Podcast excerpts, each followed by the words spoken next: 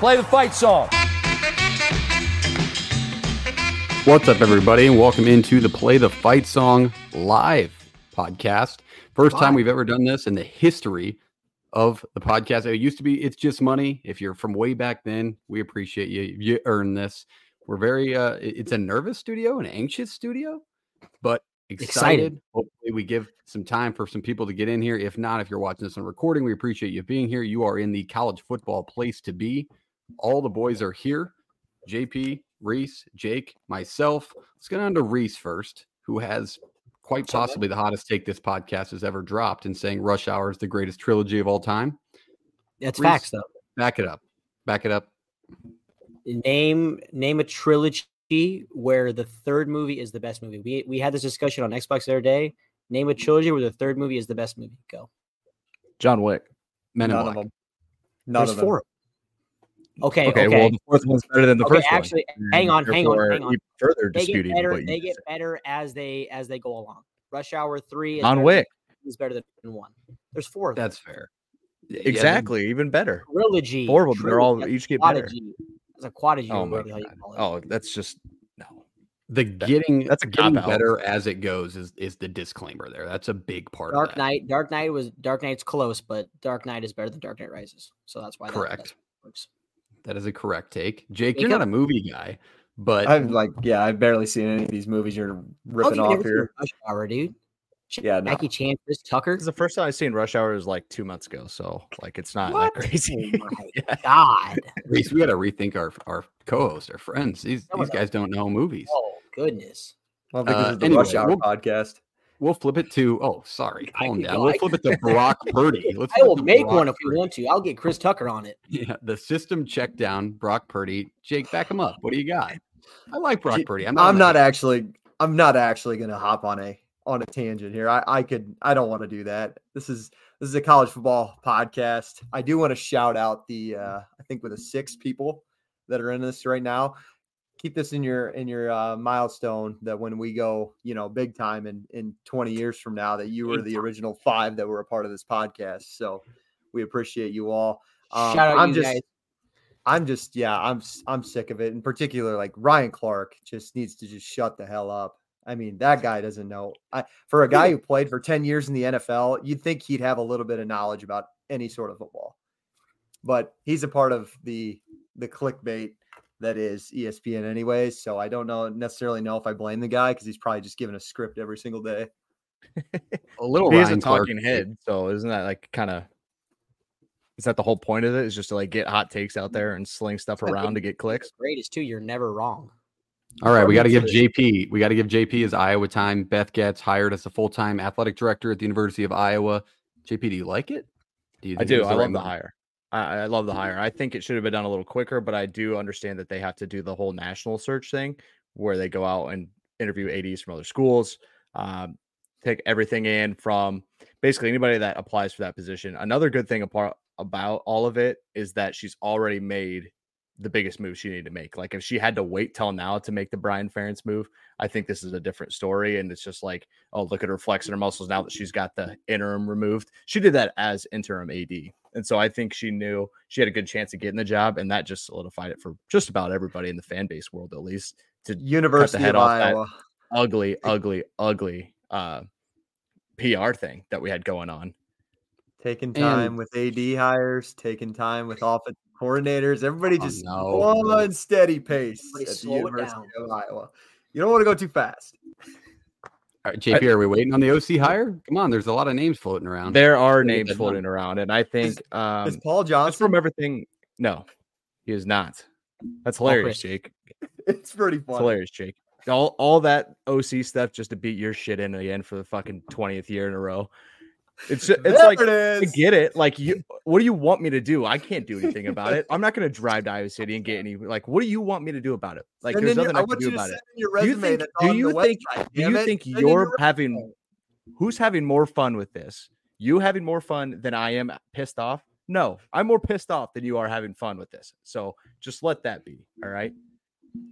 Fair enough. All right. All right. We're going to cool off the studio. It's a little hot right now. We can't get into mid three debate a little bit. We already have a couple of questions popping in from the live audience. Do we want to address those first before we move on to our actual show, which we're going to cover? I haven't even talked about it yet. We're going to cover our way too early top tens. Of course, we're going to dive into the transfer portal, a couple of coaching changes here and there. And then we have a great discussion point that everybody is going to love. They're just going to love it. And that's it's the place to be right now. Go ahead. I like Nate, my buddy Nate's comment, but I think we should save that for the end of the podcast because I really don't want to start talking about Dylan Raiola in the first 5 minutes when is he even taking a class yet at Nebraska? Is he even in Lincoln?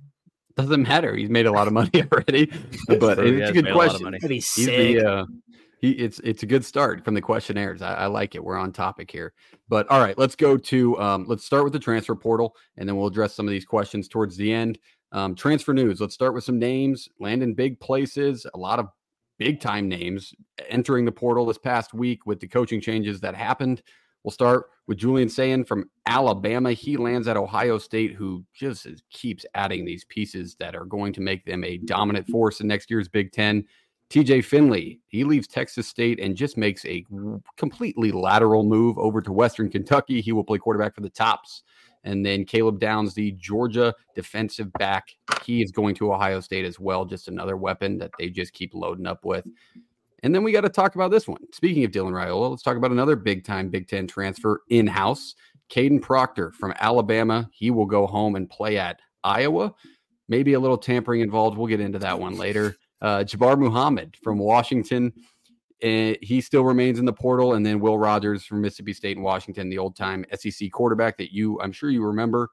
He remains uncommitted as well. So those are probably the two biggest names left. But from this list, we'll let JP go first. How do you feel about Proctor? I talked about Raiola when it happened. So how do you feel about Proctor coming back home?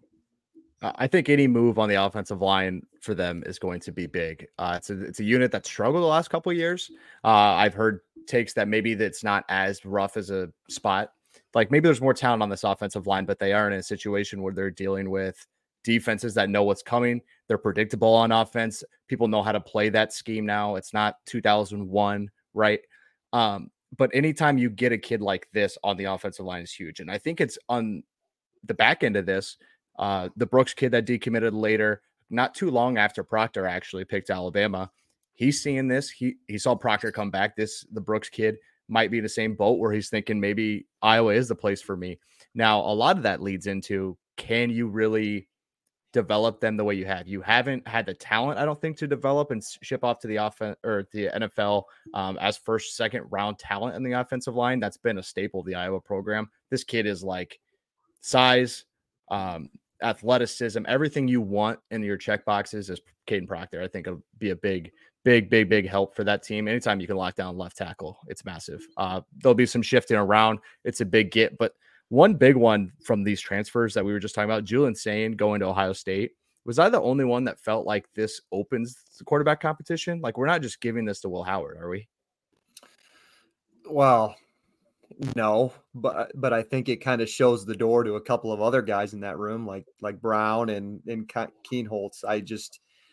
I don't know.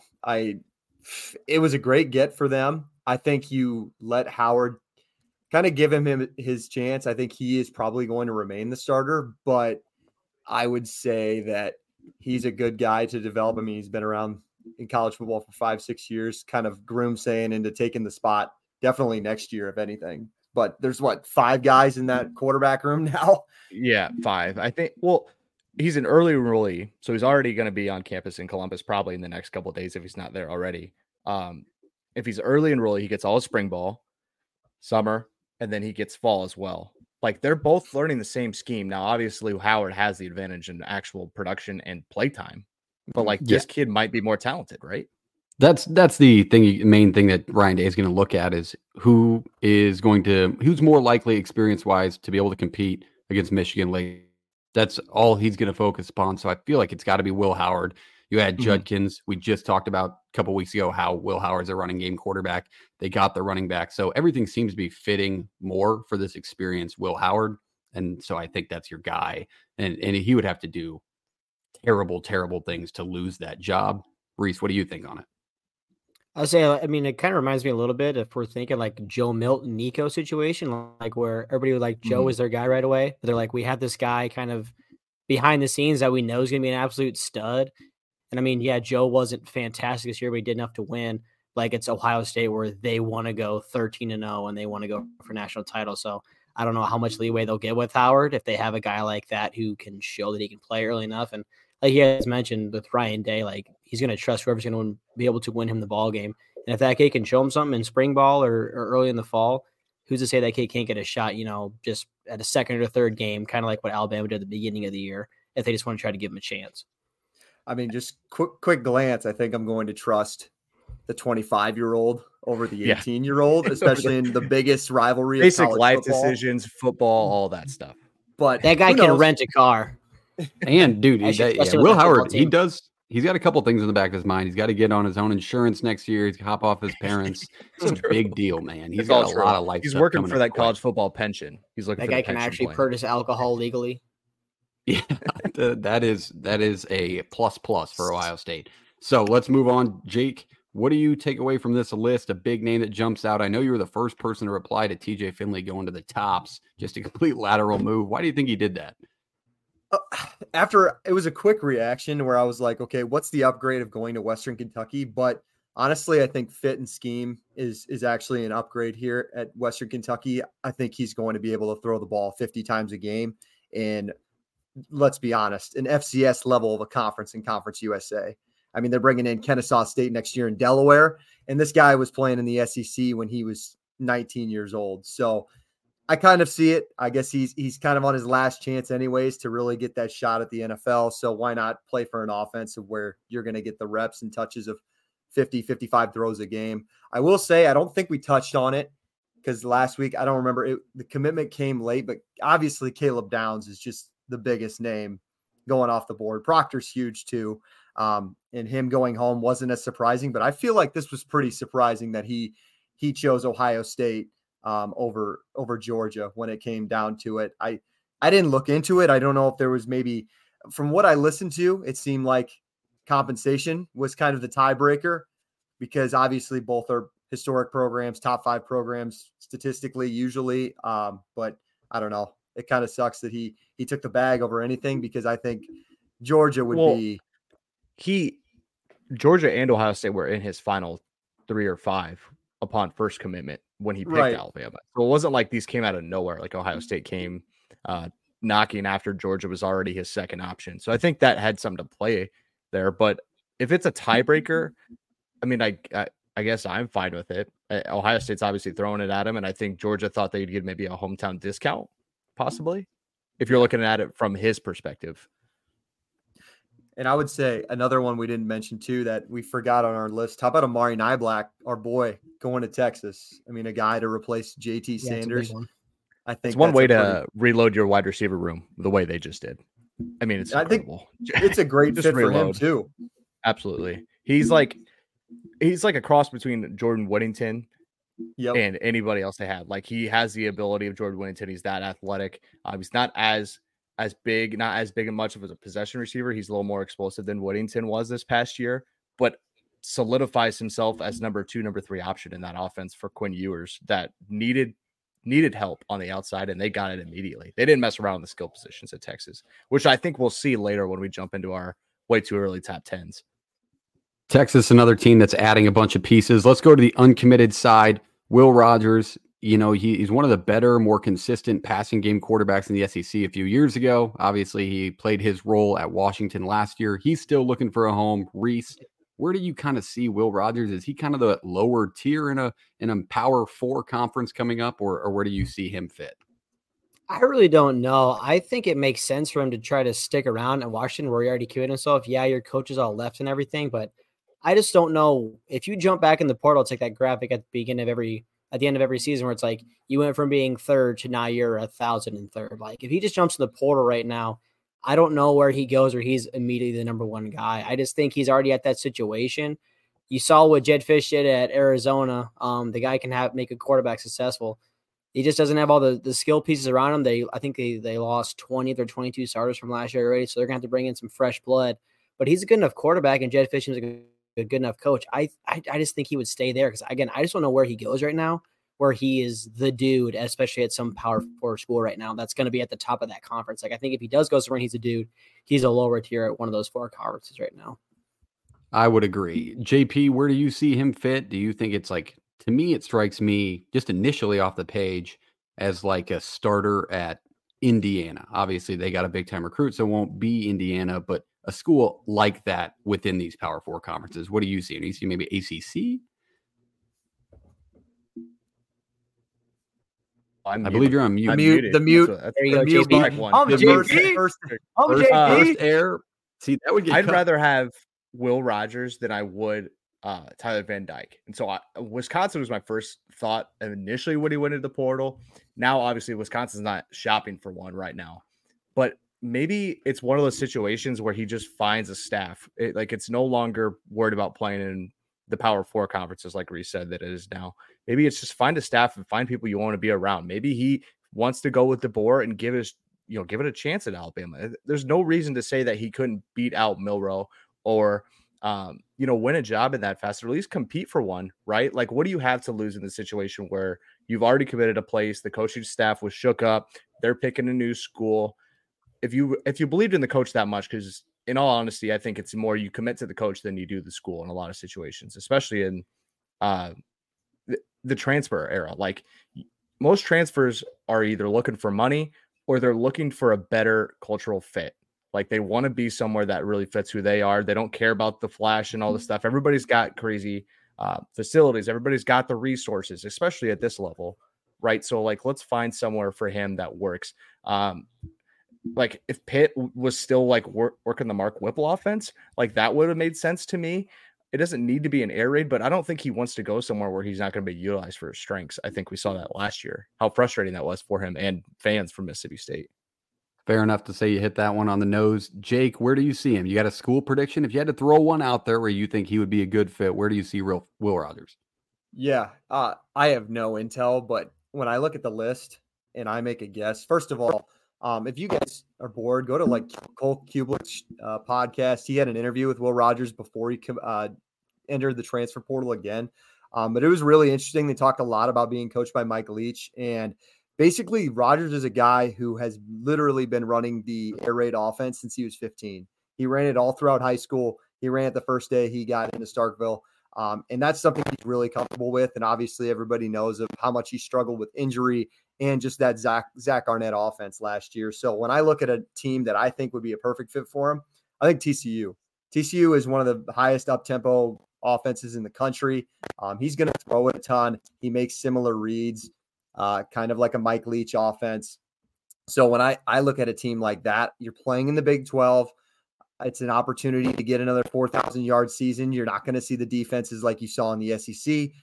Again, it's kind of like the TJ Finley situation. It's just about finding fit and scheme, and that's something you're more comfortable with to kind of regain your status back in college football. And I think they desperately need a quarterback right now. I can't remember the kid on the top of their head, but the second stringer came in and took the starting job kind of after Morris struggled. So I think that's an opportunity where he could walk in and pretty much be guaranteed the starting job if everything kind of went smoothly. I'm thinking of a school at the top of my head where I think maybe he could be a good fit just in the offense and the quarterbacks that they just produced that had good numbers. And may tell me if I'm far off on this. What about like a North Carolina? Could you not see Will Rogers just throwing for 5,500 yards in the ACC? Yeah. I mean, it would depend on weapons, but the coaching's there, the scheme's there. So I could see that as a possibility. I just haven't heard any rumorings around where this might land, but it's endless possibilities for Will Rogers. He's got the arm to do so. So great news in transfer world. A lot of big names that are going to land bigger places here soon as well. Let's jump to the coaching side of things. The coaching carousel still moving a little bit, very much slower as we enter kind of classes starting up. But we're going to start with Brent Brennan, the San Jose State coach. He is now at Arizona. Any initial thoughts that jump off? I mean, it's one of those situations where he built a competitive, consistent G5 school, and now he's kind of going to this school where they just thought they might have gotten back into the mix of things. But what do you take away from this hire, JP? Fine, I guess. I think it's a guy that's not going to he's not going to go crazy and this program's not going to blow up because he's there, but he's going to create a good culture to continue and sustain what they had started with Fish, right? Like, this is a program we've seen sustained success from, like, 5-6 year stints, right? Another thing to look at it, like, I don't think he's looking for another job. Like, I don't think he's a flight risk, to say the least. So it's a fine hire. I don't know how much different Arizona looks with him, but they kept a lot of guys on campus, and that's a big piece of this. I mean, he got the first thing accomplished and could keeping McMillan and Fafita around. So he's doing something right, at least. He hasn't really done anything on the field yet as far in Tucson, but like keeping those guys around is a massive win. And I think it's like it's a cheaper hire for them. Obviously, everybody kind of knows about, the athletic department is struggling for money right now. So to go and hire a guy like that, I mean, he's won at San Jose State. I think it's a fine hire. Some guy on TikTok gave it like a D rating, and it was like the worst coaching hire out of the entire carousel. And I couldn't disagree. How dare that guy? There's like a guy on there that like rates all the transfers and coaching hires and stuff. There's guys that do that, but I just couldn't. I don't know. I thought it was terrible. I hated that ranking, but if we're going to talk worst college football TikTok personalities, we could probably go all night, but number one's got to be, I don't know what his name is off the top of my head, but he's always wearing sunglasses and Colorado gear, and he has like a background, and he just tees people up. I don't know his name, but you'll see him. Once you see him, you'll know, because he's always got the Deion sunglasses on and a Colorado hat, and then he has a score prediction. I've never seen him get one even close to right, so not a ball knower. All right, let's jump to the next hire. JP, finish it off for me. Ken Nia Matalolo. Thank you, JP. Yeah, Navy's head coach, the option-heavy head coach. He will take the spot of Brennan at San Jose State. He said he's not going to run the option. So we'll see what kind of new head coaching gig he puts in, but it'll be a new scheme even to him maybe. But what do you guys take away from this one? Obviously, it's a lesser spot, so just quickly, but what do you take away that he's not going to run the option at his new school? I think he's a winner. I just think he made a good program at Navy, even better, sustained that success. COVID hit, kind of got weird, right? So let's just see how he does it on the West Coast where things, I'm not going to say if like COVID hit again, California would be just as locked down as the Naval Academy was, but there are situations where I think he's a really good fit. Anywhere you can put this guy where he has a chance to win and a good culture, I think it's a big fit for San Jose State. And they want to stay atop the Mountain West. Amid all this movement, that's a program that thinks they should be up there. Reese, we're talking Navy, so I got to go to you. What do you think on this? Do you like that he's leaving? What are you thinking? Guy couldn't handle the Black Knights, taking it to him this year, bud. Sorry, go somewhere else. Tired of getting beat by a triple option every year, bud, and go somewhere else. Go out somewhere warmer. Well, he actually got the can at Navy last year. The new head coach took over this year, but I mean, he still couldn't beat the Black Knights. He wasn't wrong. He didn't beat him. He didn't beat him as last year. I'll give him that. But I mean, at that low of a level at San Jose State, to not like get somebody from just like within and a guy who's actually won at a G5 level, I mean, that's kind of got to be a win. You could have worse hires. You just promote an OC or an offensive assistant. There are definitely worse hires out there. Yeah, I agree. Yeah, like a Texas high school football coach. Like that wouldn't have been shocking, but it would have been significantly worse.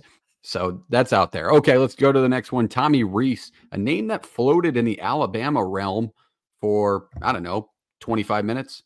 He is now taking a job in the NFL for the Cleveland Browns. He will coach the tight ends. That is TCU's old offensive coordinator. What do we think about this? Do we like it? Notre Dame's offensive coordinator. Oh, I'm sorry. Yes, Notre Dame. Yeah, close enough. But close, not really. TCU is like Alabama and Notre Dame. Yeah, Riley. It's good. That good of a program. I mean, they were in the national title last year, sort of, kind of. They were there, but they didn't play. They were there. Saw them there. Let's go to Jake on this. Jake, do you like guys jumping in the NFL? Sometimes they don't work out. I think he kind of saw the door. I mean, obviously, DeBoer bringing in Grubb, and we talked about it last week. I didn't know how the dynamic was going to fit with those three guys in the same room because I thought they like, and maybe I just read it wrong or I read it somewhere where I thought they gave him a bigger promotion. Like he was like assistant to the head coach or something like that. So I didn't know how that was going to work because you knew DeBoer was going to bring Grubb with him. So it's probably good for him to get out. interesting job that he took. I don't know if I necessarily saw him as a tight ends coach in the NFL. Thought he'd probably try to go find another OC job somewhere, but I mean, maybe Iowa's not paying as much as the Browns are. I don't know. Like, I feel like Iowa's going to throw a pretty penny at somebody if they get the right one. Nothing like the spot of Cleveland just being eye-opening. Like, that's where I got to be. That's the next move for me in my career. Those Brown Hamlets do something for me. They had a successful year, so we'll see. Maybe he just wants a playoff spot. They're okay with that. Okay, let's go to the next one. Jim Harbaugh took the second interview with the San Diego, but Los Angeles Chargers. Obviously, this is a big-time move because if that were to happen, the transfer portal would blow wide open again. What if this happens? Do you guys expect it to, or would it shock you? I think he's gone. Wow. I'm pretty sure there's like rumors coming from NFL sources and all these guys that are saying he's working on a deal, like right as we talk right now. So, and it's Tuesday night? Like we're not on social media at this exact moment. He might have already signed the deal. I think that's how close this is. And to your other point, is it open season on him? That's what I was gonna back you up on that, Jordan. Like I don't think it's got to be the hire, right? It depends on the hire. They lost. Well, if they promote more, which I think they should do, I don't think it's even a consideration at this point. They definitely got to promote more. Like I tried for him on national television. They better hire him, for God's sakes. You would have thought the guy like just survived cancer, 15 bullet wounds. The way he was crying. Man. Oh my God, Joe Moore drives me nuts sometimes. Just that guy. To your second point, Parks, like JP was saying, I don't think the portal is going to explode like you saw with the Nick Saban news. I would say that you'll see maybe a couple of guys go, but I think that's all of the reason why you promote more, to kind of keep those guys around that they recruited and are familiar with. I mean, for God's sakes, they played 4 games this year with him as the head coach anyways. So what's really anything different next year? We'll kind of go into consideration when we talk about our top 10 later in the show, but I don't think it's as catastrophic as the Saban news. Like it's kind of like you said, good is done. And I don't think it'll be that big of a after effect. I really don't get it. Like why, when you finally get your program to a perennial or not, you just won the national championship. You could make them a perennial powerhouse year in and year out. I don't know why you leave to go. Like you already did the NFL thing. I'm not sure because like look at what Nick Saban came back at Alabama. Look what he built. Look at like if Kirby Smart, what he's building in Georgia. Like I just don't understand the allure because like you're already making more money than you already know what to spend with, my man. Like you're making millions of dollars as a coach at Ann Arbor in Michigan. You just want a national title. Like I just don't see the allure of wanting to go do something different. Like unless you're worried about the sanctions you're going to face next year for your cheating thing, if there's more stuff that comes out with it. But like, I just don't get the allure to go to. You have Justin Herbert. I think there's like three reasons. There's gotta be like 3 reasons. I think there's go ahead, Jake. I think there's one. What do you think it is? Could you say he's the greatest coach of all time if he goes and wins a Super Bowl? I mean, nobody's ever won a college football. Wouldn't he already be in that conversation? Has any other coach won a Super Bowl? College football national championship. Has any other coach won a college football national championship with this many allegations over their head? That's got to go into the factor, right? That's too much. He's not one. No, stop. I don't know. Is he not? Okay. He's retracting. No, I'm not counter. But I do. He's got to go win 8, or he's got to go win 7 Super Bowl titles. But no, I think it has to do with. Worried about the NCAA. He's been battling the last 3 years for unnecessary reasons.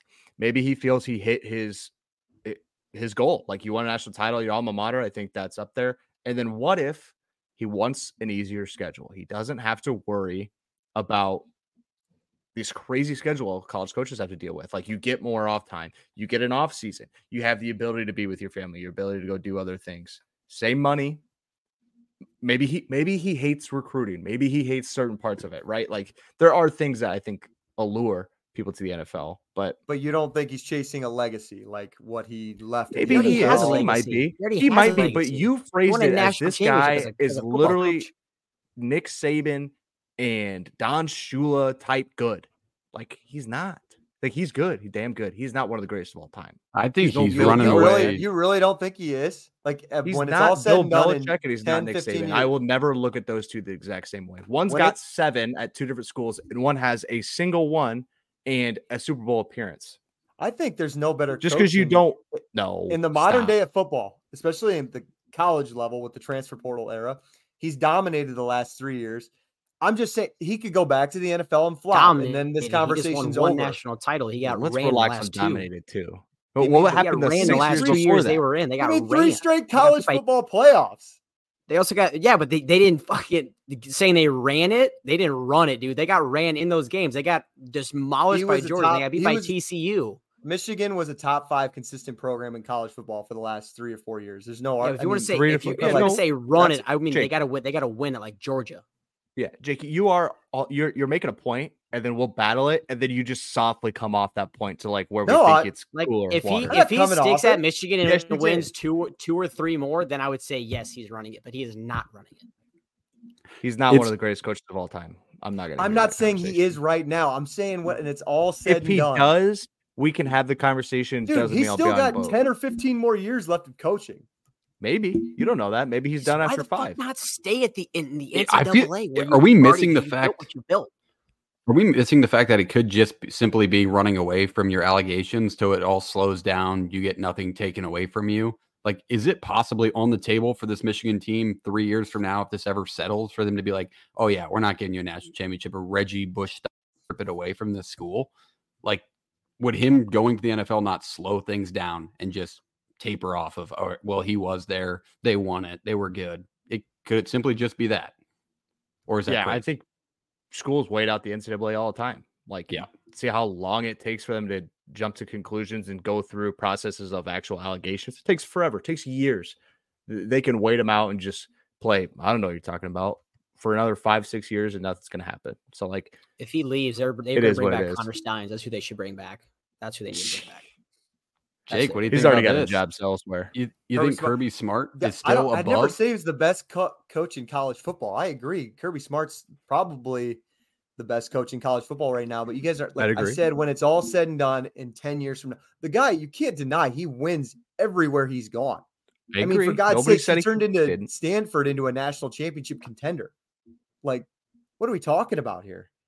I'm not talking about you saying he's one of the greatest of all time. Yeah, like I would never put him on the same level of Nick Saban. He could be he could be an easily top 10 just football coach in general of all time. We'll have to write this one out. Why is that a crazy take? The way you initially said it is like, I think it's crazy, yeah. Top four. You said top, like you came off so strong that you were thinking top four. Like, no argument. This guy's Mount Rushmore. This guy's like placing at the Olympics type good. Like I said, I think he's got 10 or 15 more years left. The guy consistently wins every single place he goes. I mean, if he continues to just like, if he can turn around, well, even the Chargers or even the Bears, how is it not a top 10 coaching job in football? Jake, you just keep changing your point. We got to move on. Kid's moving the goal. So we're going to move the topic. Let's go to the random. He's moving the goal a little bit. Okay, let's go to a different topic. I'm not sure who put this in the document. We have it laid out on the schedule. We're going to talk about it. Somebody in here has $1 million. Jordan. This idea. Shark Tank style. You got 6 people in here willing to offer their money at it. Pitch whatever you got. Because my initial thought process was like, when you guys go to sports bars to watch games, what's your biggest pet peeve? Like, what drives you nuts when you go to sports bars? Not correct seating. Like, if the tables are not in good views of good TVs, like you always get that one or two spot that's kind of in the corner, where you can't see. Okay, that was one of mine. I always say space for bigger groups than more than like 6. If you don't have like your own room, like more than 6, it's like impossible. In most, if you're hearing this, by the way, drop a comment on what you hate about watching sports at a sports bar. Here was my idea. Simulator, but it's a bar. What did you say? What did you say? Hold on. You get your own. What? You get your own room. Go ahead. What'd you say, Jake? I'm re-asking the question. Did you say what's the worst part about watching sports at a sports bar, or just what's the worst part about the bar itself, or worse? Yeah, both. I would say. I don't know. I mean, depending where you go, I mean, just some of the people there are probably really annoying. You're definitely Jake, you just don't like people. That's a very that's a big I'm not arguing with you there. Contrarian. Why, JP? What's your idea? What do you got for us? You gonna fix my problems? So I was at the movie theater the other day, right? And we were watching a movie. What if, like, you watch a movie at a movie theater? Oh, sometimes you can watch them at home, Reese. You ever think of that? What are you doing at a movie theater? I'm about to tell you. Sorry, continue on. I need to mute. Reese is hilarious. Anyway, so you know how those tear us off at the nicer ones? Like, they have levels and they have servers that come around now?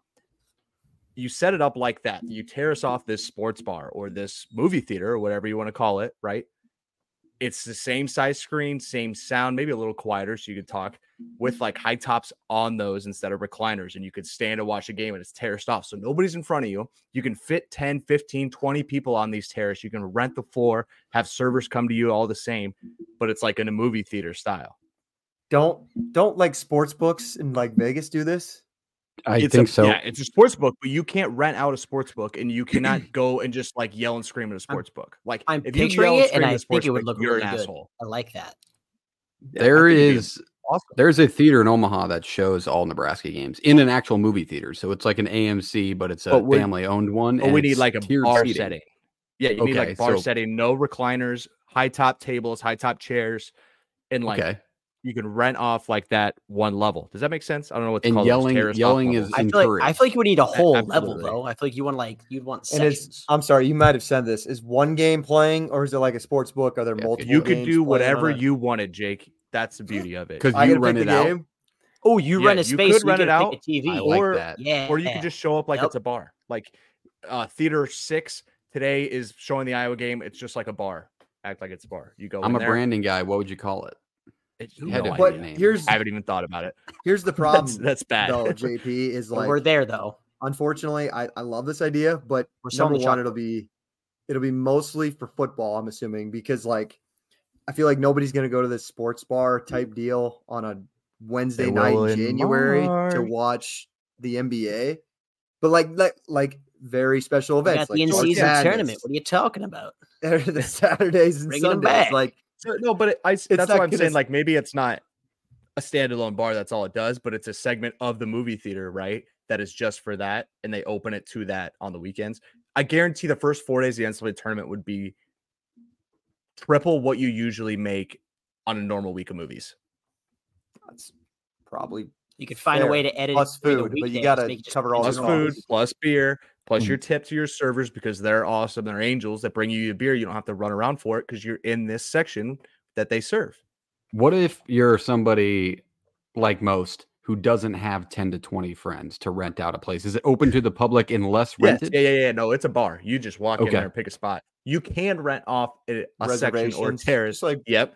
But you can also show up to a bar and just play like a bar and stand wherever the hell you want. There's a spot for lonely Iowa Hawkeye fans to go hang out. Yeah, two things that came to mind when I'm talking about things that I hate at a sports bar. One, people cheering against my team or against my bet. There's nothing worse. That happens all the time in college. Those people suck in general. So let's say. Yeah. So I don't like those. Get rid of them. And then the second one is also when you're at a bar, like I don't know what the best way to explain it, but the service sometimes comes at the worst times possible and you feel like an asshole. Like there should be some sort of rule where it's like, you don't come to my table when they're in the middle of a play. Because you ever had that happen where in the middle of a play's happening and your waitress is asking you a question or picking something up? And you're like, I made something up and you just don't say thank you, or you just look around them and don't acknowledge their existence. I wonder if they take offense to that. The only like staff problem I usually have is when they don't know how to work their own TVs and they won't change this cricket game from 2014 or like this EuroLeague soccer that's on at 12:30 in the afternoon on a Saturday in September. Ma'am, I need you to shut off the soccer, turn on college football, because there's one total person in here watching that. Or when their TVs are off and one game's like 10 seconds ahead, but it's in the same bar and it's the same game. I don't understand that. Like it's the same service providers and just showing it on a different. I don't get that. So fix that. Jacob? That's another big fix. I got a question off of Nate's, kind of switching it just a little bit. I know JP and Parks can relate to this a little bit. Reese, I don't know as much as you because you're not as crazy and stupid as much as we are. But Jordan? Say Iowa, Nebraska, Iowa State, they're playing in the national championship. Where would you rather watch the game at? I'll give you three options. Number one is a watch party at a bar. So it's open to the public. You know, it's going to be all fans of your team. Number two would just be a watch party of your friends. Maybe you go over to a friend's house. Maybe you do one. You're in charge of all the food and stuff. Number three, and you guys might know where I'm standing on this. Would you rather just watch it by yourself or with like two people? You don't have to, you know, you're going to be stressed out. You're not going to want to get inside conversations. None of that kind of stuff. You might just want to focus on the game. I've always said that I would rather watch it at the actual venue if it wasn't in a specific place. Like I always said, if Nebraska ever made the national title, it was in New Orleans, I'm not going. I'd rather watch it by myself. Like if it's in an absolute shithole dump where I can't enjoy myself, if they were to win it outside, then there's no shot I'm going. So I'd go in person unless it's in a bad place, which New Orleans is the worst place in America. If you not, know that. But I'm sorry, like the tickets are $5,000. We're not going to the. Actual, I'm not paying. I got to go to those unless, three options. I got unless card. You're I'm part of the NIL collective and they give you some discount tickets. Now we'll talk. Unless also, like I think if it's a big game, like if we're playing for a Big Ten title or if we're playing in a college football playoff game, the 12 teamer that's coming up. I'd personally like to be around people who care as much as I do. Like, I don't want to go to a sports bar and deal with Sally and Josephine and Ted that watch two games a year, then are super fans all of a sudden because the game's going on and things are going poorly and they're not watching until something cool happens and then they love it, right? Like, I get it. That's why the sports bars exist, but I want to be around people who care as much as I do. So I think there are bars like that. At somebody's house watch party. Like if I had a kick-ass garage or a kick-ass basement for this, I think it'd be perfect. Yep. Like great point from the commenter. JT, great point. The casuals at a bar, if you hear a casual throw out a take, 98% of the time, they are like, they don't even make sense. It's like they've never watched the game before. The Iowa football games. JP loves the casualty Iowa football games. It's always the old people sitting behind you. It's never anybody that's in front of you that you can just kind of give the shitty look for, or like you got to give the look behind because there's such bad takes, especially Nebraska games where all the fans are 80. Dude, there are some awful takes out there. That's a great point. What about you, Jake? What would you do? You got to be in. Yourself. He's an at-home. Yeah, guy. I know. I was leaning like, yeah, watching it with like three other people, but I'd probably like, I'm assuming somebody would throw a something at their house and I'd probably go there. No chance I'm going to a ball. But if we lose, I'm leaving immediately and this is no longer a party you're having fun. yeah, that's before. True. How much am I drinking? Do I have to drive? And yeah, I don't know. It'd have to be the type of people that understand like an Irish goodbye move if it gets to be a 2 or 3 score game. Like, I don't want to tell you that I'm leaving if it were to not go. And don't pay your tab either. Just walk out like, hey. Just somebody pick that up. I got that guy. Looks like he's having a rough day. All right. We tangented on that, but that was a very good idea, JP. I would watch a game at that bar. I would rent it out if I could find that many friends. Let's jump to the most important part of the episode, our way too early top 10s in college football for 2024. Obviously, a lot of these are going to be based off the transfer portal, coaching hires, things like that. And there are some teams in weird spots. I think a lot of you guys are going to be shocked at where we have some of these teams. JP has the graphics up and ready. We are going to start with JP, who you got ready to go. You got myself. Okay. Absolutely. I'll just let you guys breathe that in and then you can fire away at me. I could be crazy, but I've seen what I've seen and I think this is correct. So, I mean, breathe it in. I think Texas is putting together a great class. They get returning. Yeah. Parks, just go one through it all. Just explain your thought process through the whole thing and how you actually ranked them. Like, are you going off potential, what they'll be at the end of the year, what they are right now, like that stuff. Just go through it. A lot of the stuff for me was transfer portal hype. I dive way too into just the talent these athletes that they're getting have. I mean, they could fit poorly, but just where they're at right now, I think Texas is already a team that finally hit that performance that we expected them to with the talent that they had. I think they're just adding on to that at the wide receiver position. So I think they deserve to be the number one team in the country. And that hurts to say in my bones. Jake, you could probably relate to that, but that hurts to say out loud. Ohio State. No, does it hurt, Jake? You can chime in. Doesn't really. I'm kind of over the whole Texas hating thing. They're moving to the SEC. It's beyond. I'm just kind of over it. I don't have. Get him out. Come on, man. Ohio State at 2. I think this is probably the best transfer class I've ever seen. I think it's better than Ole Miss, and that could be a hot take. I think that the pieces that they've got are unreal on offense, and they fit every need that they needed to get. I mean, they could use a couple of O-line pieces, but they're going to get those most likely. They spent $13 million from their collective to get these players, so why would they not be the number 2 team in the country? They just got all that talent. Georgia's Georgia. I think they could have probably won the national title last year and beat Michigan if they were to get in that college football playoff. So I'll put them at 3. Obviously, they're going to have their talent. Oregon, I love the fits that they've gotten. I think Dylan Gabriel, you want to talk about experience, he's got it about everywhere and anywhere. So I think Dan Lanning's Ducks are the number 4 team in the country. If that was the 4 at college football playoff at the end of the year, I would not be shocked. I really wouldn't. If Harbaugh leaves, I'll just address that quick from Peyton. No. I would probably put them somewhere in the top 15, just talent-wise, but with that drastic of a change and the emotion that that team played with just when he wasn't playing, I don't know what they would be or what would change scheme-wise for them. So probably not. I'd probably put them at like 12 or 14, depending on if he leaves. I mean, Jake, come on. He's not going to take him out of— You said goat. You said goat. That's a big difference. Let's make Shiver a T-shirt. Mizzou at 7. I love where this program's going. I love Drinkwitz and what he brings to that team. I think they're in a good spot. They return a lot, and they've added some pieces. They had a good a good high school recruiting class. So I think that they're going to develop these guys, and some of them can be immediate impacts. They have some good transfers coming in as well, though. Notre Dame at 8. I think Riley Leonard could be an answer. I think they got some good returners. I know there's one from Omaha who's coming back, Xavier. Oh my God! Based on his last name, Watts. Thank you, Xavier Watts, the Omaha native. He's going back, so they got some good pieces back. I trust Marcus Freeman. I think this is kind of the year that he needs to establish him. But how many times have college football personalities gotten bit in the ass by putting Notre Dame in their preseason top 10? So just add me in that list. Penn State. I don't know, man. Why not? That it's a team that I watch play in the bowl bigger game. Why not? The bigger why not is your 10. Yeah, that's true. Bama is Bama. You might be DeBoer's a winner. I'm in the top 10. Fair enough, but DeBoer's a winner. Bama's Bama. Facilities, money. They've got to be able to replace those parts, right?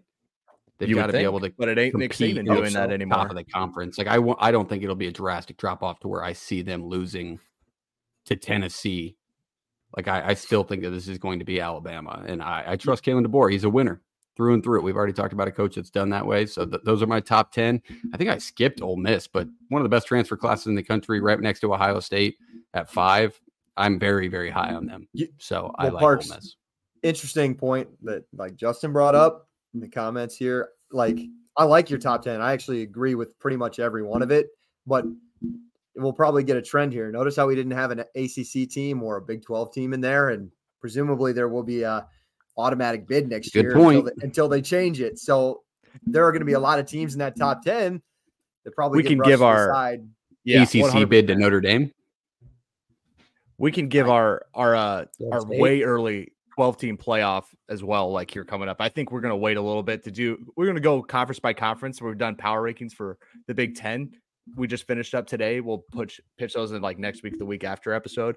But Jake, you just talked about how you agree with a ton of it. Talk through yours a little bit. You don't have to go team by team or anything, but where you agree with Parks, where you disagreed with Parks, what's different about yours? Because you also have Alabama in here at 9. Yep. And I think good man. I'm pretty sure Parks, in different orders, we have the same top 5. So we do. Number 1, it's got to be Georgia. I just don't even think there's an argument there. Just based on everybody they return. Bring back your coach. They've got enough pieces in the portal where kind of just serviceable. They didn't really have to go out and get a bunch of people. That's one of the teams that they've just bring back a ton of production from last year. We're going to use that word a ton during the offseason. But honestly, 2 through 5 is all based on the transfer portal, at least in the winter cycle. And a lot could change come spring when the spring cycle and the spring window opens. But we'll talk about it eventually when we talk about our transfer portal rankings, but you look at Ohio State. I probably had Texas ahead of them up until they got Downs. Even Judkins for me didn't put them at two until they got Downs. They even got Sayin. I know he might not even start next year, but just some of the pieces that they had kind of convinced me. And also a lot of guys that said they're coming back. You got Henderson, Emeka Egbuka, and a bunch of dudes. I think is Tua Maloau coming back as well. JP, is that confirmed? I'm not 100% sure if he's going to the draft, but I know a lot of the other pieces on defense will be returning. Texas for me, they're filling every skill position possible, replacing Worthy. I think they're replacing Whittington, A.D. Mitchell. Oregon, I think Dan Lanning's one of the best coaches in college football. They got Evan Stewart. He's probably a top five transfer portal guy for me. They replaced Nix with a quarterback who's got a ton of experience. We've talked about Ole Miss's transfer portal additions. I think it was Peyton who asked earlier about Michigan, and I wanted to put an asterisk on when I submitted this to JP when he was filling out the graphic. It's a no-brainer for me. No, this team is clear and cut. Probably number 13 or 14. Once Harbaugh puts pen to paper next week, but for now we'll put it on if the season started tomorrow. 7, 8, 9. I'm going to trust the brand of Alabama. We're going to have to wait and see. Maybe they can retain everybody else on the roster. They still have their quarterback back. I think they still have 5 or 6 starters on that offense. Missouri brings back Cook, Luther Burden, and I'm pretty sure Cody Schrader. Some of the most productive offensive players in all of college football. That's hard to keep them out, plus a good defense. So, and then last, but I think this one's the most interesting, is Florida State. I wanted to mix it up. I kind of did if the season started tomorrow, but also I had to give some sort of end of season prediction too. I had to throw something in there. I think Florida State will be the best team in the ACC once again. I think that's going to be your ACC winner. I'm like I've said, if you've listened to the show before, I am absolutely done with Dabo. If you're going to be that ignorant, you deserve to fall off. I think Norvell has just done a tremendous job grabbing pretty much every Alabama player through the transfer portal. They picked up DJ Uiagalelei. I think he's a good replacement for Jordan Travis. I don't know if it's an upgrade, but at minimum, it's pretty much the same player. And then I think that they will – I haven't looked at their ACC schedule for next year yet, but I think they're going to have no problem. I think this is a top 10 team by when it's all said and done. I'm not that much different, like, honestly, on mine here. I'll whip mine up here, but I did not have Florida State in mind. I don't think me neither. I don't think you did either, Reese, but it wasn't necessarily like a knock on Florida State, right? I thought the top 10s for most of these, like the spots for these teams, was earned. Like I have LSU in mind. I haven't seen LSU on anybody's quite yet. Georgia, I think, is just as talented as you're going to get. I don't think they same top 5 here as well as Jake and I. Yeah. It should move much. I don't think, right? Like all these teams have improved in the offseason, right? You go through Ohio State and what they've brought in and didn't lose. You go through what Texas brought in and didn't lose, right? Oregon, Ole Miss, Georgia, Michigan is going to be the one. So it's just a kind of a crazy concept on this. One thing I will say is, as my dog chews one of my fucking game cases, this is incredible, by the way. This is absolutely incredible. I saw him lurking around back there. Cowboy has JP rattled right now. Yeah, he does. Or just fiddle in here. Guys, if you don't know, that's Cowboy. He's a great dog when he wants to be, but he's a sociopath. But looking at this top 10, can chew through everything. This is level LSU's 10, shock. Worst he's ever been. This is brutal. Like this is put him in a padded room. Still love you, Cowboy. But I think another thing I put into this is quarterbacks, right? Like Ohio State's the one exception in this situation, top 5 wise, where I'm like, what's really the answer at quarterback? And I think they would think it's Will Howard. You could look at Julian Sayin and say maybe he gets a shot at it. Maybe somebody else that's already on campus really extends everything and gets better and takes that job from him. But I'm not sure. But Beckett at Georgia, we'll just go with Howard at Ohio State. You have Ewers at Texas. You got a proven winner in Dylan Gabriel at Oregon and an offense that's high flying. Jackson Dart at Ole Miss, right? Michigan, this is the first part where I'm kind of like, I don't know. I don't know what we're going to do here. I don't think they know quite where they'll go with it. They had guys get snapped. The Orgy kid or Orby, I can't remember how to say his name, but he got snaps throughout. Hopefully not Orgy. The year. It's definitely Orgy. Old. Yeah, yeah, hopefully say, it's Orgy. Exactly. ORGI, either way. Yep. But Penn State, you have Oller. You got to make sure he takes a step forward. They've kind of gotten a little bit better in some spots. They're trying to make a receiving room better than it's been. LSU, I just think, is doing the right things. Brian Kelly has consistently built the way he wants it to be. They've got to get way better on defense. He addressed that immediately. They need to make sure Nussmeier is comfortable with playmakers around him. They've done that as well. Leonard at Notre Dame, I just think if you're Notre Dame and you have to deal with an ACC schedule that's already not great, that's the best ACC team there is out there. I think Leonard's going to be a great fit for them. Missouri, return everybody. Prove it to me again. Every year we see somebody that wins 10, 11 games, and next year they don't. So I just want to see it. It's a prove it for Missouri for me, but that's my 10, and I think I could be swayed to add somebody else in here that's not in here. I could be move Michigan to 10 and Missouri to 6. And if you could argue that with me, like I'm open to moving any of these. Kind of back to the Michigan thing. I think, like I said before, assuming Harbaugh leaves, that's a team like kind of like TCU, right? Not entirely. Obviously, they recruit way better than TCU did to kind of repeat coming off of their championship appearance last year. But wouldn't that be a team at would they put TCU last year, 17th, 16th or something like that? Doesn't Michigan probably fall back to that area? And arguably does Michigan maybe fall to 8-4 and miss the top 25? I don't know. That's maybe something to kind of look after, but more so Washington could do the same. It depends on who clears out teams I could have put in the 10, like 6 to 10 or 5 to 10. Actually, I think you could throw at anybody, and I don't have a real gripe with it, which is why Florida State out of you, Jake, Parks, you and Jake both have an Alabama there. I don't really have it. I don't think Alabama's the top 15 right now. Like they are not in my top 15 right now. They'd be lucky to crack the top 20 at this moment. I was gonna say, why would you? You're just going off a brand built by a guy who's not there. Completely different face on it. All your stars are gone for the most part, right? Like that is not a top 20, top 15 team right now. Going off of that, I don't think, and I thought about this before when we were in the process of making this, I don't think Washington's a top 25 team for me. I mean, they Absolutely lost 20 not. Of 22 starters. Fish didn't bring over anybody from Arizona to even help. That's a team that I think could maybe Jonah Coleman.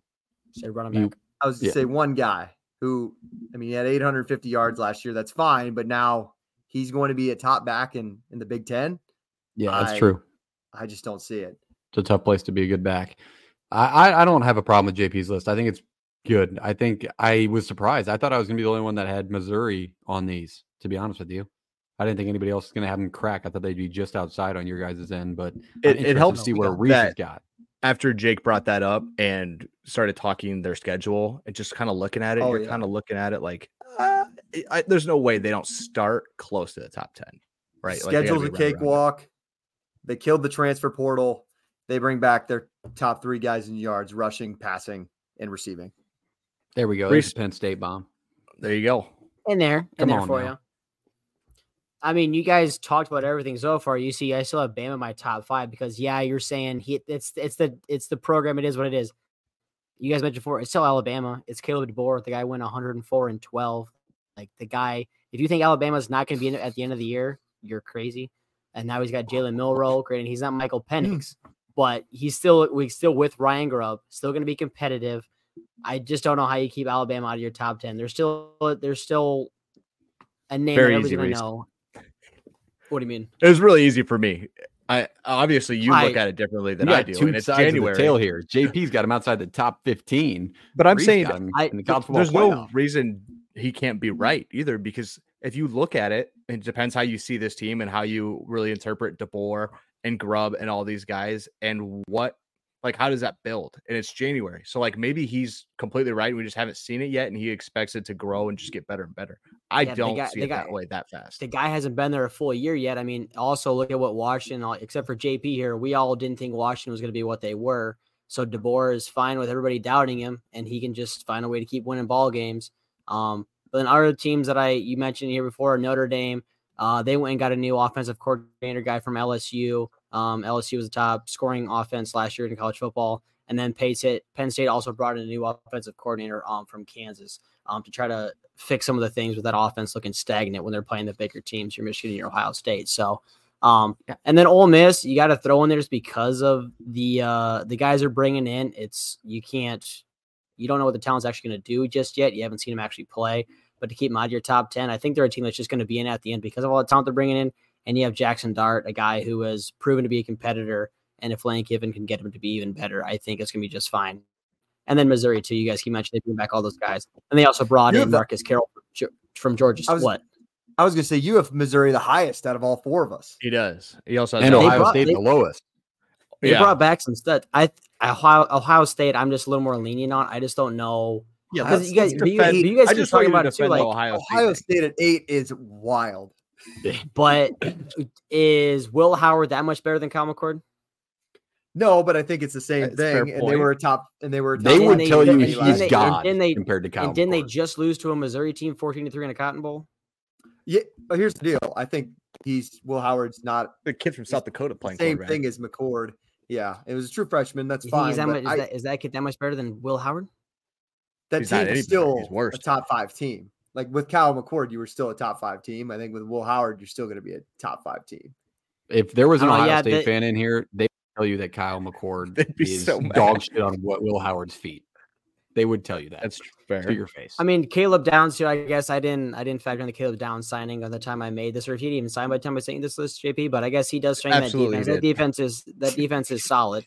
I don't remember when did I send you this? Absolutely, list? Absolutely, yeah. Yesterday. Oh, no. It's all right. This was like 3 days ago. What are you talking about, dude? You could look like a genius 2 weeks ago. That's true. Yeah, hey, it's the most obscure. I'm the outlier on this podcast, and I'm gonna be right some of the times, not all the times, but here we go, boys. This is where I'm right. I just want the credit when I'm right. That's all it is. But okay, that was fun. Got our top 10s in there.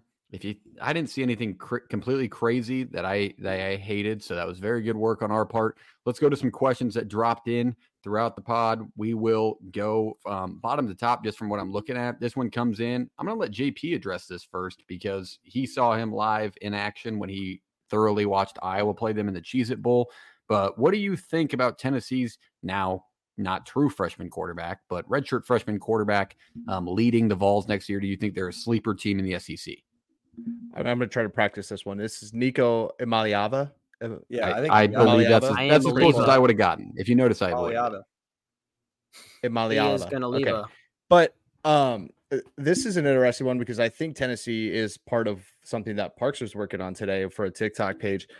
But it is something to pay attention to, right? Like, can you get him the right weapons on the outside? They did not really have a ton this past year. If you're Tennessee, that you're really to flex your muscles about. But I think what you did see is the ability for a run game to come without the play calls. Like it's improvised, it's the ability to get out of the pocket, it's the ability to make plays with your feet. Now, Milton can run the football. He's a big body kid, but he's not somebody who's going to change the outcome of a play that often with his feet, right? And if he was, it didn't seem like he was consistently looking downfield to make plays downfield. It was put your head down, go grab 4 or 5, keep the drive rolling, right? I think Imaliava will be much better at that. The SEC is a spot where it's no divisions again, correct?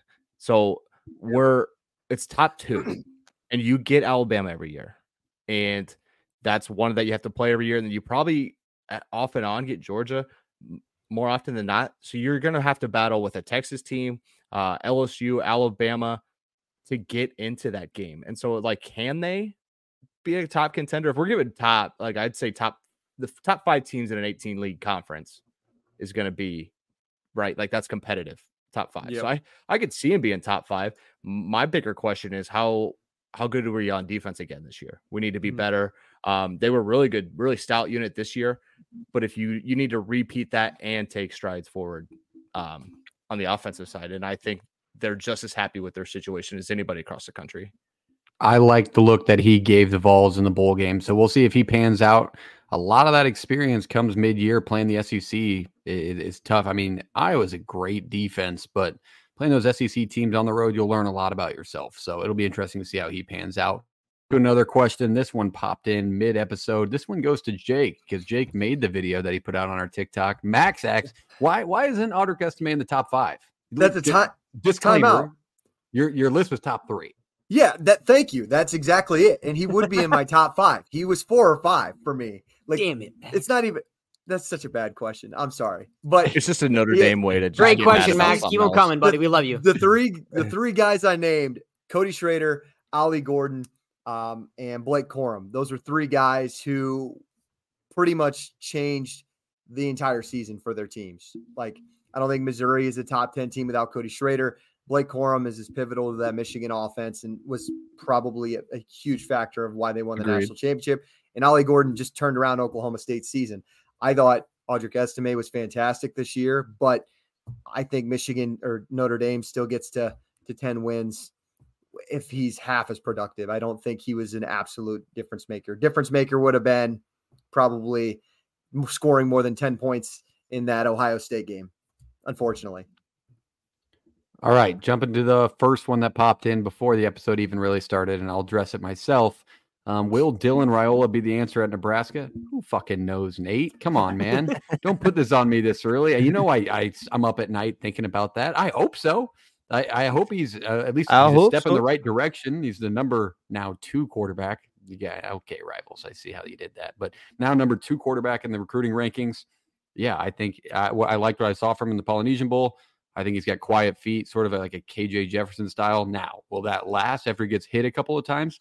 God knows. I thought Adrian Martinez had the same look to him before he got whacked a few times. So it depends on if he can stay healthy, how he reacts. And I think he fits into the scheme well, but if he doesn't turn the ball over, it's a step in the right direction already. So it's not too much. Hold on the rock. How about your boy Chubba?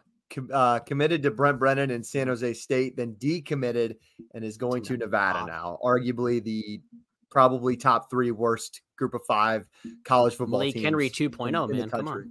Brother's tired of sitting the bench. I don't really have a gripe towards him. I don't blame him. He's going to play there. Probably be pretty decent there, but I mean, look at Luke McCaffrey. Luke McCaffrey scoring touchdowns against Ohio State in a Nebraska football uniform, and now he's playing wide receiver at Rice. So yeah, sometimes it works out positions though. Yeah, but he's lighting it up though. He is lighting it up. So you never know. It could work out for Chubba. Yeah, Rice. Did they win a bowl game? They did not. They got absolutely Rice lost by Texas. Yeah, State. I had right. This is Bobcats. That's a pretty great question. Oh, R.I.P. I think you have to you already put your future in, no? Nobody you're going to get the best number ever right now. So I already used my Mike Leach tribute play. I was going to say it's like our Mike Leach bet, but I think this holds more because it's the dog. You know, in that movie, All Dogs Go to Heaven. Like this just means more, dude. 16 and 0 is crazy. How about the tweet from the Barstool Longhorns account of the Longhorn running at UGA? And they said, good. Oh, woof. Yeah. So I didn't see that one. That's tough. That's rough. That's tough. Tough look on Texas again. So the Texas hate lives, Jake. Back to your bullshit point. Texas hate is still alive and well. But I see again, I don't have Texas hate, and I am an Iowan. So I've never had a problem with them because we don't play them all the time. We played them in bowl games. I don't have a problem with them. I will say I don't have Texas football hate right now. But I got Texas basketball hate, specifically Rodney Terry. Oh, yeah. That guy is some Charmin stuff. My God. He is the worst. He's seriously the worst. You're just mad that Tyrese Hunter's lighting it up, Chaka. Jake. Move on. You're mad that Tyrese Hunter's going off.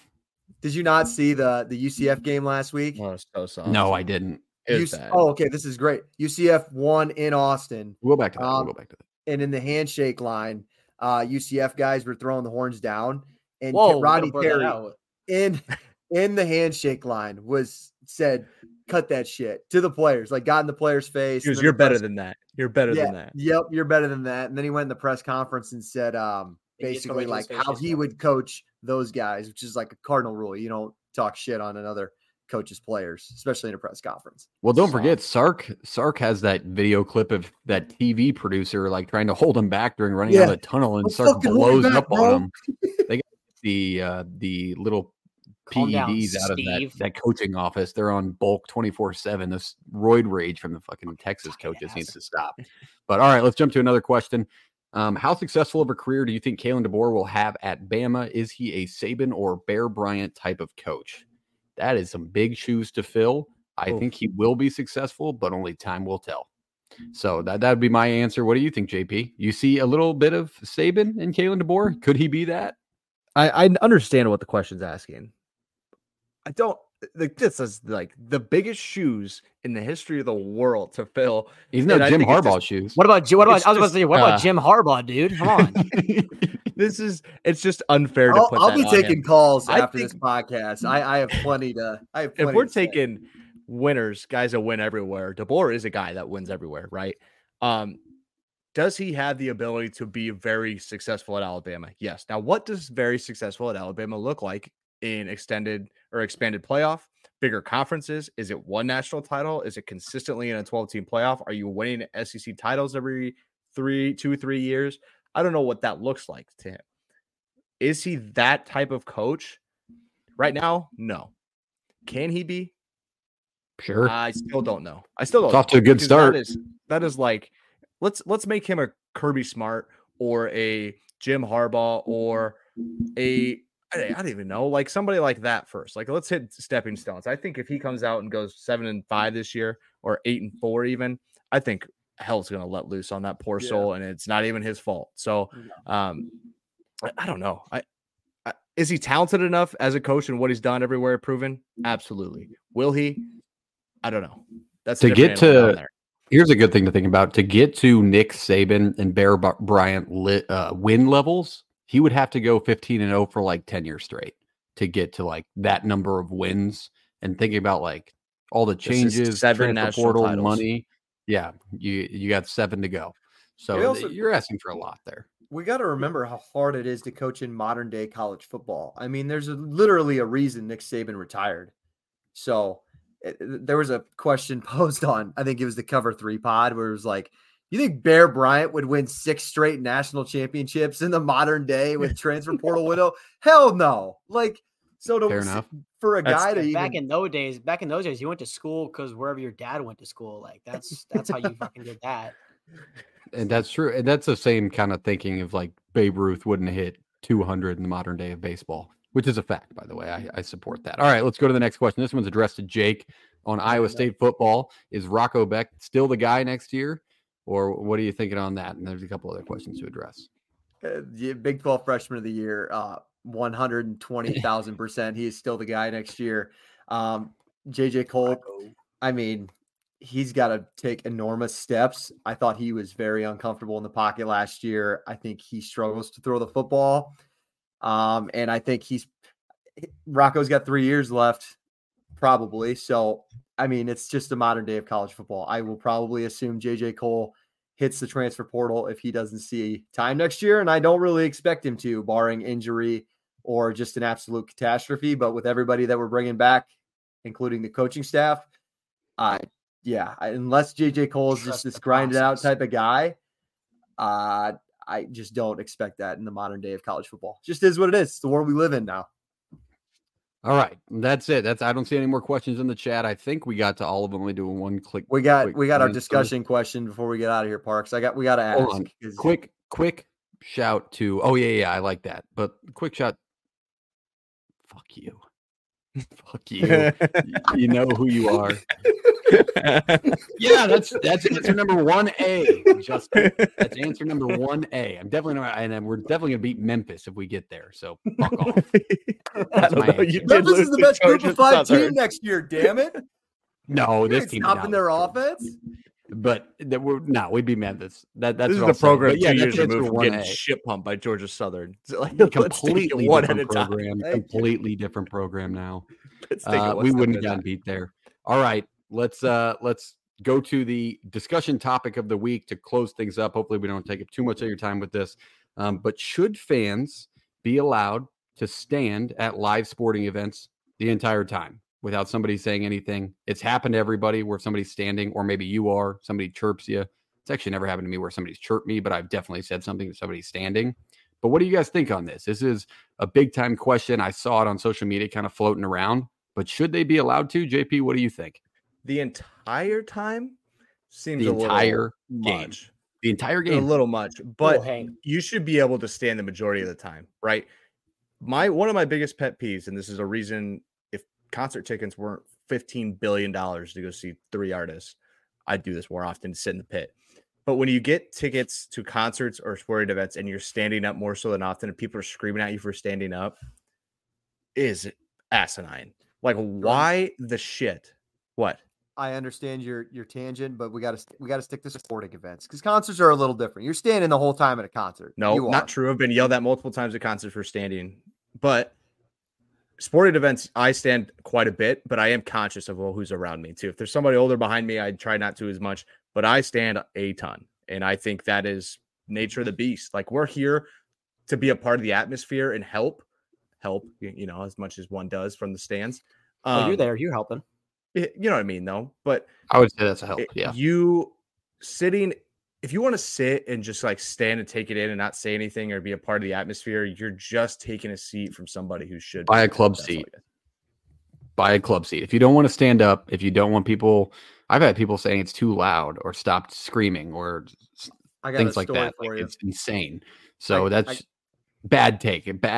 If you were somebody that says sit the entire game or tell somebody to sit down, watch it at home. If you care whether or not you're sitting down or standing up, watch it at home. Jake.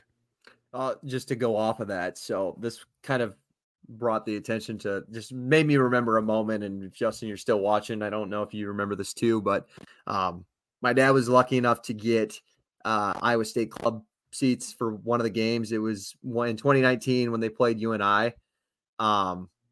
And it was like Iowa State was preseason ranked top 25 for the first time, probably in school history. I don't know. It was a huge deal. A lot of hype going into it. I don't know. Probably if you guys remember how it ended up. It was the one where Sheldon Croney fumbled it on the 1 yard line in double overtime and Purdy picked the ball up and scored. So it was just chaotic and nerve wracking the entire time. Like, how are we losing to this UNI team? Anyways, we're not those fans who, you know, stand on first, second, third down, middle of the second quarter type of deal. Like, I feel like I'm pretty conscious of when to stand and when to get up, big third downs, touchdowns, you name it. But anyways, this is like, these old people were chirping at us from second, third quarter on. Just anytime, big third down, we're standing up, we're cheering. Like JP said, we're doing our part. Sit down.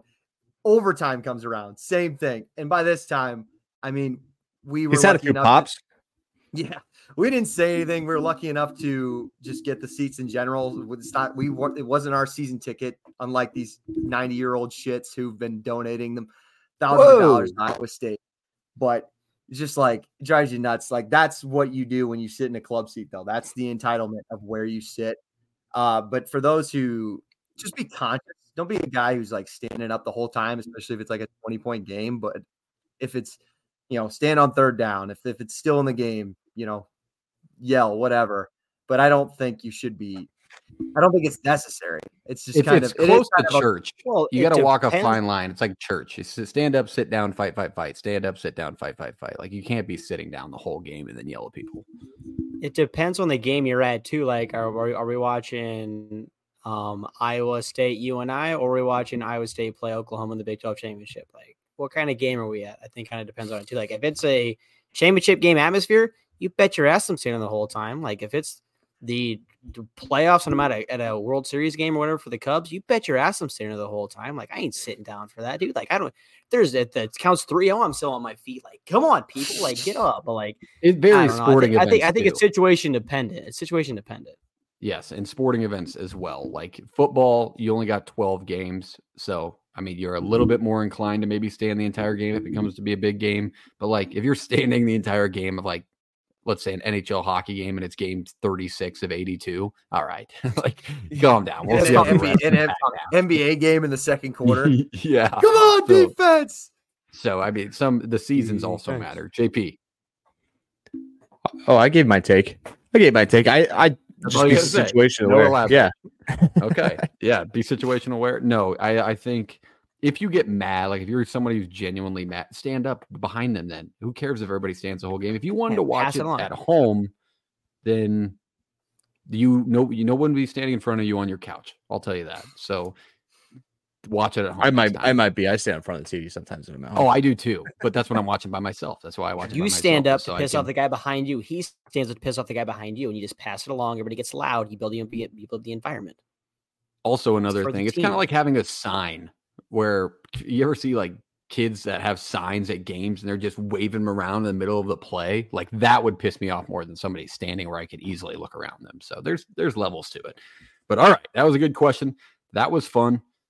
It was a good episode, good live stream. We appreciate all your questions. We appreciate you being here.